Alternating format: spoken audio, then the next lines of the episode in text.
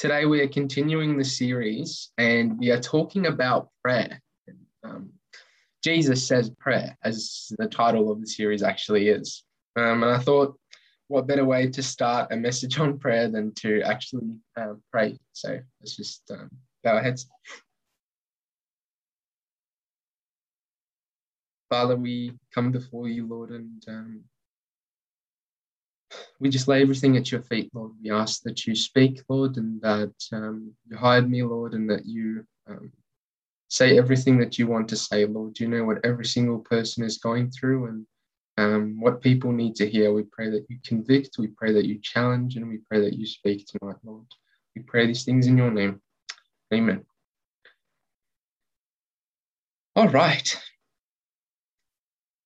Can I just say honestly, like, I think the time that I have had spent preparing this message through throughout the last couple of weeks, my personal prayer life as I've been studying and looking at different things has really shifted. And I feel like that happens every time I, I sort of remind myself of different things in prayer. And hopefully we'll tackle some of those things today to refresh our mind, to um, perhaps get a little bit more understanding and um, knowing what prayer is, how to do it, and um, yeah, who this person that we are praying to as well.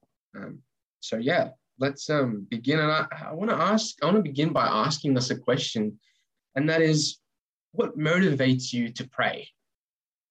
Because a lot of the time, it's not actually the good times that make us pray. Usually, it's things like fear, like pain, suffering, sadness. And the thing that hinders us most from praying is sin in our lives. Is sin in our lives. And sometimes we come to God and we think, oh, he's not listening, or, you know, uh, what I ask just won't happen. But at the end of the day, it is sin that is impacting that. Sin is the barrier to your communication with Christ. Because you see, when you have ongoing sin in your life, you're not very likely to come before a God that is holy to pray before Him. Unless you are willing to lay down those sins and get right with God, there will no longer be that barrier. And He's broken that barrier through His death on the cross and giving us His Holy Spirit. There is no barrier, but we build up our own barriers between us and Christ with those little sins.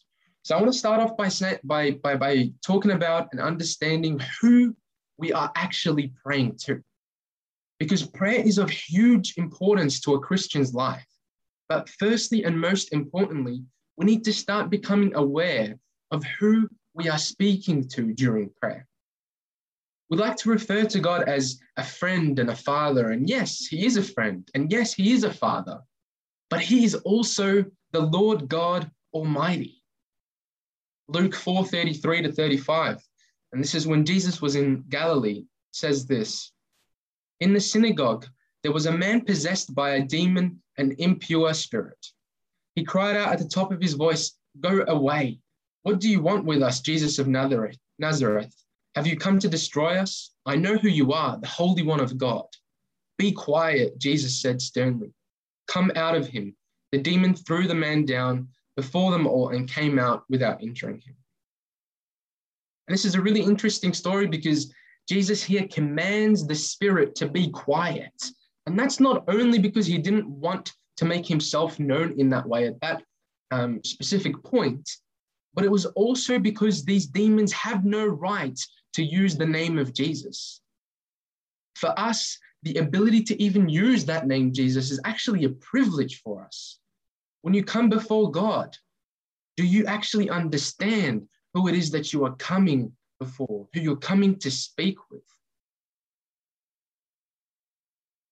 And I'm sure when we, um, to flip it to another point, I'm sure when we read our Bibles, we see that a lot of the time it talks about, you know, men of God. It says, you know, this, this person was a man of God, men of God in different areas.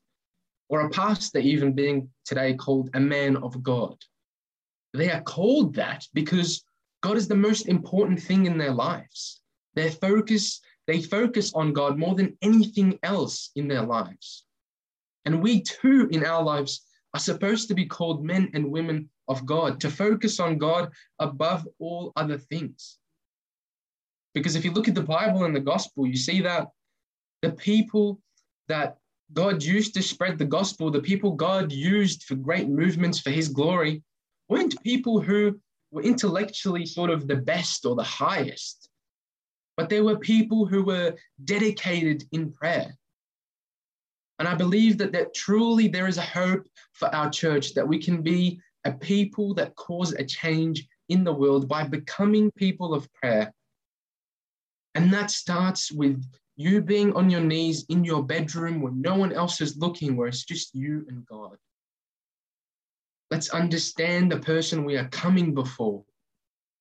Because technically speaking, he should be the person who rightly so ends our life due to our sins.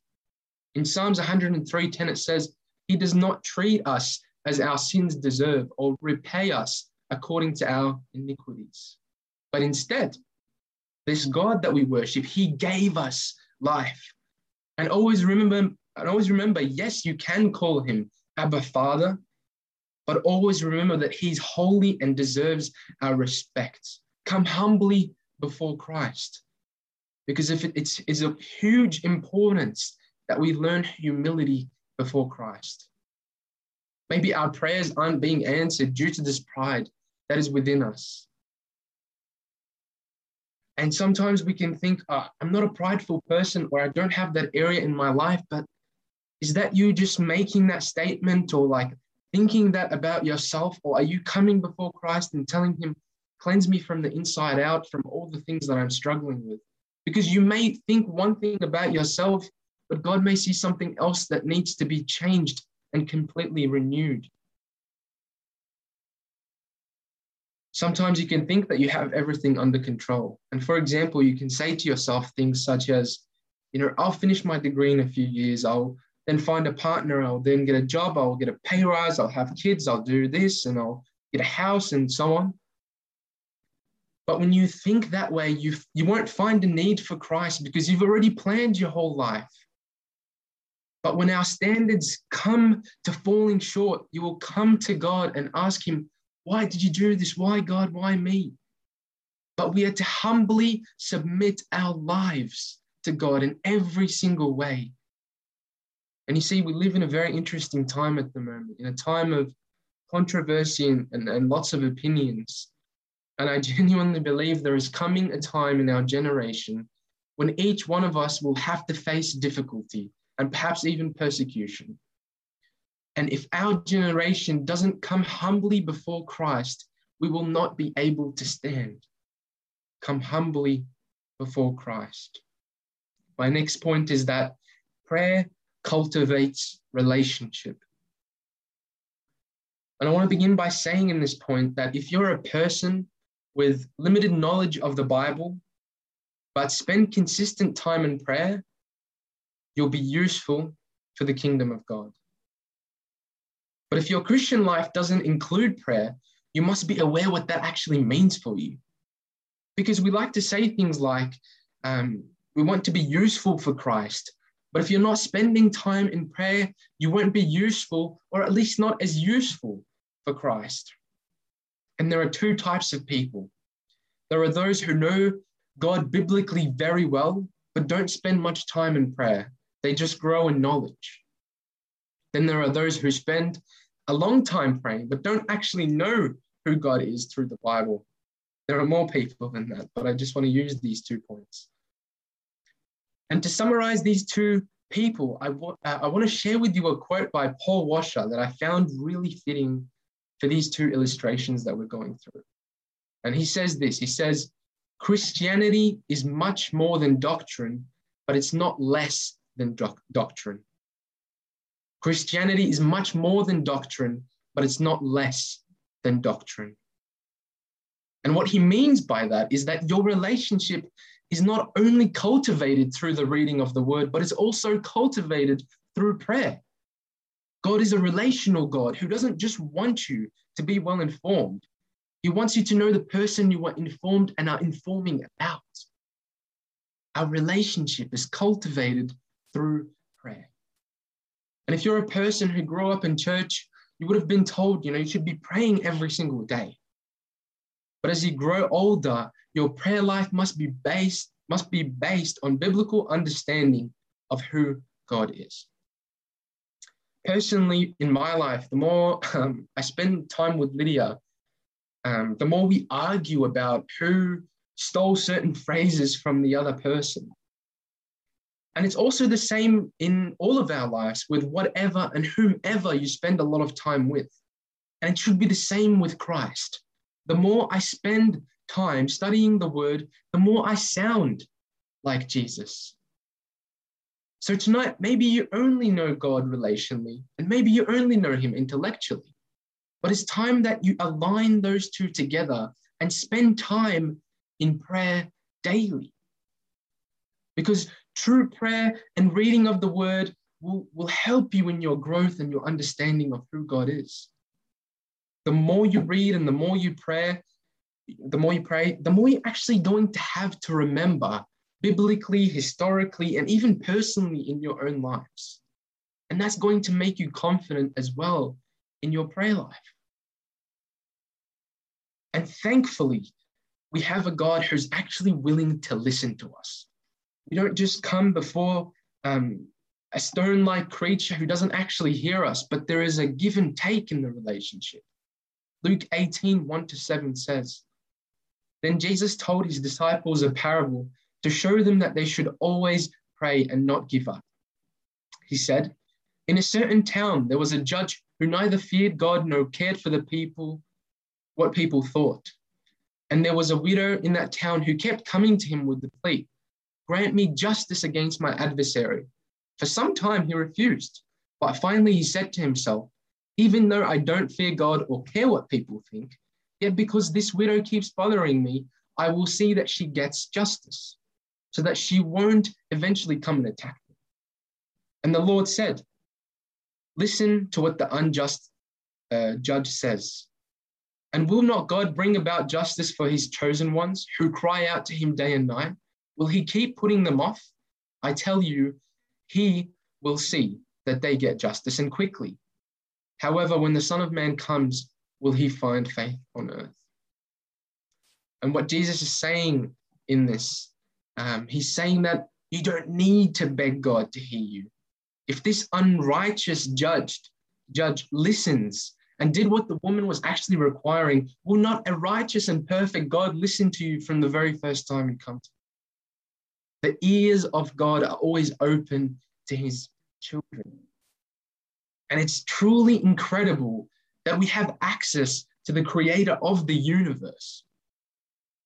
Imagine with me if I had the phone number to Scott Morrison, for example. And I think that would be pretty handy in this day and age, or at least in this moment. And many people perhaps might think that's pretty cool that I have his number. Many people want to see change in the world. But that doesn't come through having access to important people in high places. It comes from being connected to the author of life who we have direct access to, who is always ready to hear and answer our prayers. Our strength is prayer. And because our strength is prayer, and because we have a God who listens, when you have those sleepless nights, when you're overwhelmed with perhaps anxiety and the weight of the world feels really heavy on your shoulders, come to Christ in prayer. And you know, something that will happen in that moment when you dedicate your tough times towards Christ Satan will do everything in his power to stop this moment. You see, every trial that you will face in life is God revealing your weakness, your inability, and to bring you towards the source of life. You thought that because of those trials in your life that God was punishing you or allowing you to suffer. But it, what if, because of those, He just wanted to bring you to your knees before Him and the only way to highlight your weakness was to, was, was to show that you are in need of a savior, you are in need of a God. And don't let that weakness of who you are overpower you because Christ will reveal your weakness and walk with you, but he won't walk for you. And Satan will come in and tell you, well, hey, everyone's weak like you. Accept that you're a, you're a weak human being. Accept that you're a weak person. You see, he comes in with half a truth that yes, you are weak, but he won't tell you that you are in need of Christ. He will tell you to run away from Christ. But thanks to what Jesus did on the cross, again, he gives us the Holy Spirit and has always allowed relationship with, hum- with weak human beings in his sight. In moments of weakness, run to Christ, not away from Christ. And in all circumstances, regardless of what the reason may be, we must come before. 1 Thessalonians 5 16 to 18 says, Rejoice always, pray without ceasing, give thanks in all circumstances, for this is God's will for you in Christ Jesus. And to give some, to give some context to um, this verse, here we have the Apostle Paul and he's writing to the Thessalonian uh, Christians. And in the days that he was actually writing this, was in the days of uh, Rome. I understand you may look at Australia at the moment and think it's all doom and gloom and it's a horrible time, but it was much worse back then. Christians were dominated, Christians were persecuted, they were controlled in very abusive ways. And in the midst of all of their struggles, we have Paul telling them here that um, the church is to rejoice always, to pray without ceasing, and give thanks in all circumstances. You see, we like to give thanks when we receive something or at the end of something. But Paul is saying, in the midst of something, you are to give thanks. You are to give thanks always, whether it's good or whether it's bad, we are constantly giving thanks. We're supposed to pray through the journey rather than just at the destination. And an example of this is um, when David was actually going to fight Goliath, when he first came into the camp, the um, Israelites were in fear and they were trembling. But David's reaction was really beautiful. He says, Who is this uncircumcised Philistine that he should defy the armies of the living God?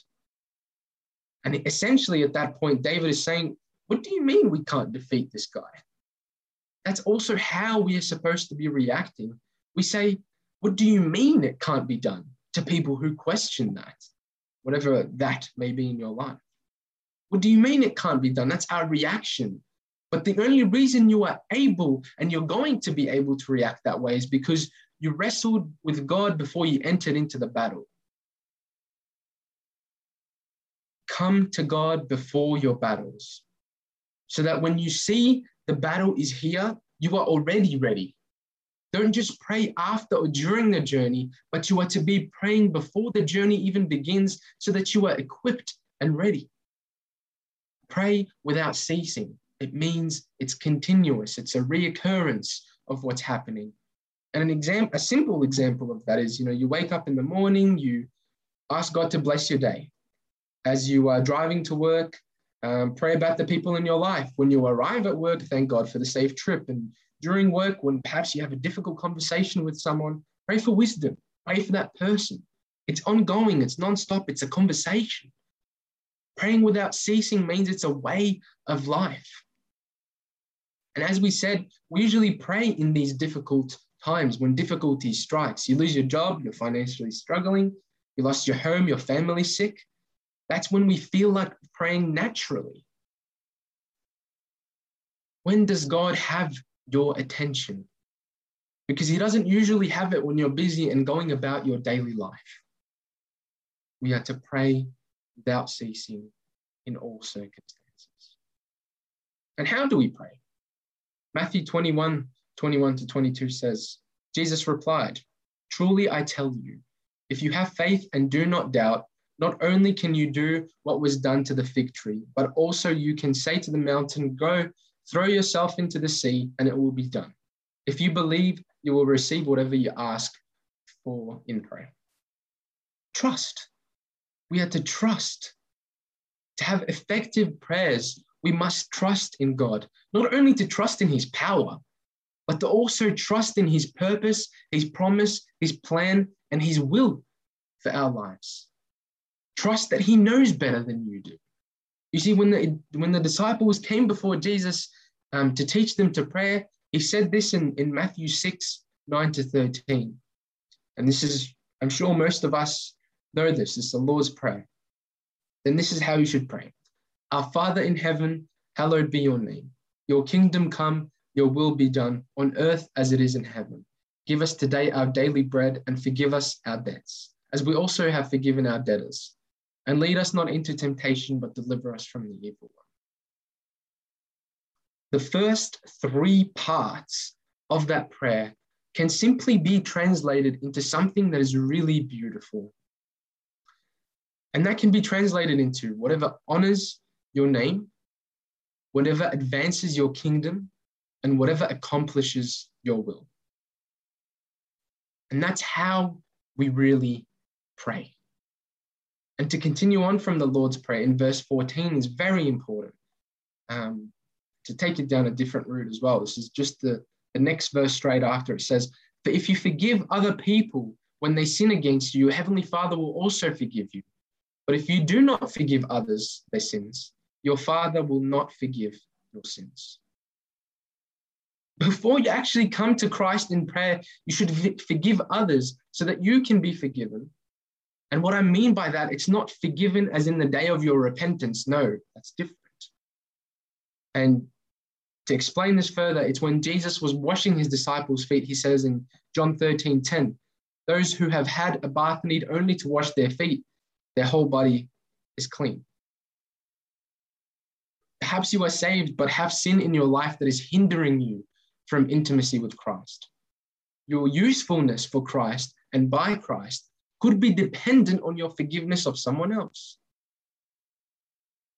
Matthew 18, 21 to 35 says, Then Peter came to Jesus and asked, Lord, how many times shall I forgive my brother or sister who sin against me? Up to seven times? Jesus answered, I tell you, not seven times, but 77 times. Therefore, the kingdom of heaven is like a king who wanted to settle accounts with his servants. As he began the settlement, a man who owed him 10,000 bags of gold was brought to him. Since he was not able to pay, the master ordered that he and his wife and his children and all that he had be sold to repay the debt. At this, the servant fell on his knees before him. Be patient with me, he begged, and I will pay you back everything. The servant's master took pity on him, cancelled his debt, and let him go. But when the servant went out, he found out that one of his fellow servants who owed a hundred silver coins, he begged him and began to choke. He grabbed him and began to choke him. Pay back what you owe me, he demanded. His fellow servant fell on his knees and begged him, Be patient with me and I will pay it back. But he refused. Instead, he went off and the man th- thrown into prison until he could pay the debt. When the other servants saw what had happened, they were outraged and went to tell the master everything that had happened. And the master called the servant in. You wicked servant, he said, I cancelled all that debt of yours because you begged me to. Shouldn't you have had mercy on your fellow servant just, just as I had on you? In anger, his master handed him over to the jailer to be tortured until should pay back all he owed. This is how my heavenly Father will treat you unless you forgive your brother or sister from your heart. How can God forgive a wicked man or a wicked woman such as ourselves and you not forgive someone else? We're supposed to be imitators of Christ, as we say. You can't accept the full forgiveness of God and be unforgiving to someone else. So I want to challenge us that next time you go to pray, examine yourself. Do you need to forgive someone? Because simply put, you either hold the grudge or you have your prayers answered. My next point is um, also a really important point for us tonight, and that is focusing on God's desires as we pray. Sometimes we come to God and ask Him a whole bunch of different things and walk away not really expecting an answer. And that's false prayer. Your prayer must stem from a relationship with Christ to understand who you are speaking to. Because false prayer always asks God for my desires and my wants. There's nothing wrong with your desires being conversed with God, but pray for his will in your life, not your own will. James 4 1 to 3 says, What causes fights and quarrels among you?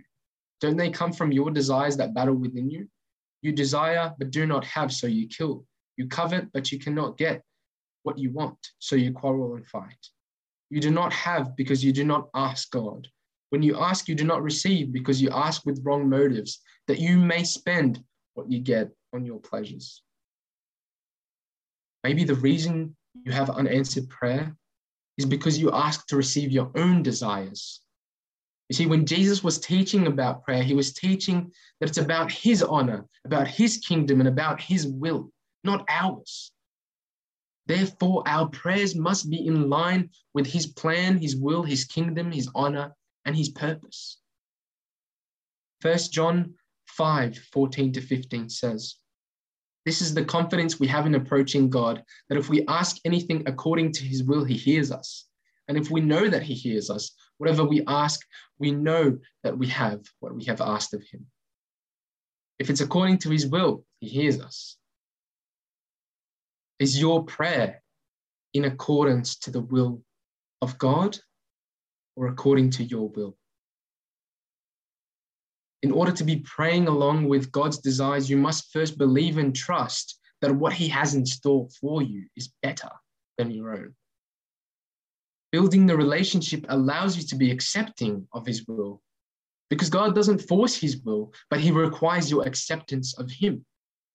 And some of us don't pray for certain things because we know that God won't give us what, what I want. And usually, if you know that God won't allow you to have this, then that's even more of a reason to pray for. God's will for you is perfect, and our view of perfection is very different from His view. Perhaps you want to open a business, but God doesn't. Perhaps you want to open a business, but um, God wants you to sell all of your possessions. Therefore, you won't come and pray before God about it because it doesn't line up with your plans. If you truly want to submit to God's will, you have to submit absolutely everything to Him, whether that's your wealth, your health, your um, relationships, your everything has to go towards Him. And what He says goes, and not in a dictatorship type of way, but in a submissive way that understands that His plan is better. Philippians 1:12 says, Now I want you to know, brothers and sisters, that what has happened to me has actually served to advance the gospel. As a result, it has become clear throughout the whole palace guard and to everyone else that I am in chains for Christ. And because of my chains, most of the brothers and sisters have become confident in the Lord and dare all the more to, to proclaim the gospel without fear. Before you pray, be aware that as you pray for God's will, your life could look similar to Paul's in this verse. What if Christ wanted you in prison to advance his kingdom? But we have to trust God. And verse 14, I'll read that again. And because of my chains, most of the brothers and sisters have become confident in the Lord and dare all the more to proclaim the gospel without fear. And the word confident here appears as trusting in different translation trust the Lord, trusting the Lord that it's not going to be necessarily easy. But trusting in the Lord will bring glory to his kingdom that will have an outpouring effect on others. God is going to use your testimony as you trust him for the sake of advancing his kingdom. And a lack of trust in God leads to a lack of impact for his glory and his kingdom. First Peter 4:19 it says, Therefore, let those who suffer according to God's will entrust their souls to a faithful Creator while doing good. While doing good. While going about your life, trust. Even if that is suffering, trust. Even if that is the good, happy times, trust. Mark 11, 23 to 24 says, Truly I tell you, if anyone says to this mountain, Go throw yourself into the sea, and does not doubt in their heart, but believes that what they say will happen, it will be done for. Therefore, I tell you, whatever you ask for in prayer, believe that you have received it and it will be yours. Bear with me, we're nearly done. Here, Jesus isn't literally speaking when he's talking about the mountain um, for it to be moved. It's a principle, an analogy.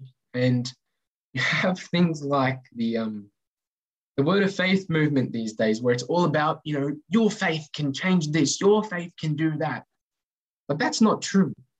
Your faith activates God's power. It's not about you, it's about Him. It's like it's like that person who does no work on a group assignment but still gets the results. Do you understand what I'm trying to say? He is in control and holds all the power and all the authority within the framework of his purpose. Faith isn't the power, faith is the open hand that receives the power from God. And referring to, to verse 24, you must ask in order to receive. God wants to hear you. Yes, He knows what you're going to ask, but He wants to hear you ask for it. Matthew 7 7 to 11 says, Ask and it will be given to you, seek and you will find, knock and the door will be opened to you. For everyone who asks to receive, the one who seeks finds, and the one who knocks the door will be opened. Which of you, if your son asks for, for bread, will give him a stone? Or if he asks for a fish, will give him a snake? If you then, um, though you are evil, know how to give good gifts to your children, how much more will your Father in heaven give good gifts to those who ask? Ask, ask God. We are required to ask and believe you have already received it. Again, it's not about your desires, it's about your desires lining up with God's. And that's through relationship. You are asking for things that He desires, not through your fleshly desires. You see, when Jesus was in the Garden of Gethsemane, he prays, Father, take this cup away from me. And that was the wrath of God that he was praying about. But the line afterwards is really beautiful and ties everything that we've said together. He says, Yet not my will, but yours be done. The Lord understands your cries.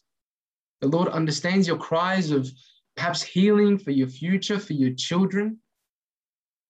Romans 8:28 says, and we know that in all things God's work, God works for the good of those who love him, who have been called according to his purpose. No matter what your situ- situation looks like, God will use it for good. You can pour out your heart and chat about everything with God. But in the end, you should always say, Yet not my will, but yours be done. And lastly, I would just love for us to develop this, this passion for prayer. To focus on his desires, you will become more passionate and more focused on your prayer. You see, I can I can come here and having prepared and, and trying to have the most polished um, sermon that I can. But if you're not preparing in prayer before this sermon, it, it, it's worthless. It's nothing. It's not eloquence of speech. It's not nice structure of words that move someone. That's the Holy Spirit's job and not, uh, not yours or mine. We're to be on our knees praying and allow God to use us for his glory. And you see, we always say that we live in a, in a, in a really difficult time and it's only going to get worse until kind of the rapture happens. And sure, this world may become more evil. But that doesn't change your life's purpose. We have a job to let God's name be glorified in all places. And yes, you might be thinking that's evangelism and that's done through evangelism, but most importantly, it's done through prayer. Prayer powers evangelism, and even prayer on its own has the power to change. How often are you on your knees truly desiring for perhaps all of those who you know to be saved? Our prayers need to change from something such as, God, help me to graduate, to God, until I graduate, help me to reveal you to all of those who I interact with. Like we say, pray without ceasing. It's not just about mumbling some prayer, but that prayer is always on your mind in all situation. It becomes a habit. And overall, and lastly, I want us to understand that every time we miss reading the Bible, we're in trouble. Every time we miss praying, we're in trouble. And every time you hear the gospel and do nothing about it, we're in trouble. And tonight, if you're trying to flee from God and His presence, He's welcoming you back. with open arms and wants you to come rightly before Him. Don't just pray after or during the journey, but pray before the journey even begins. Pray without ceasing. Let's pray.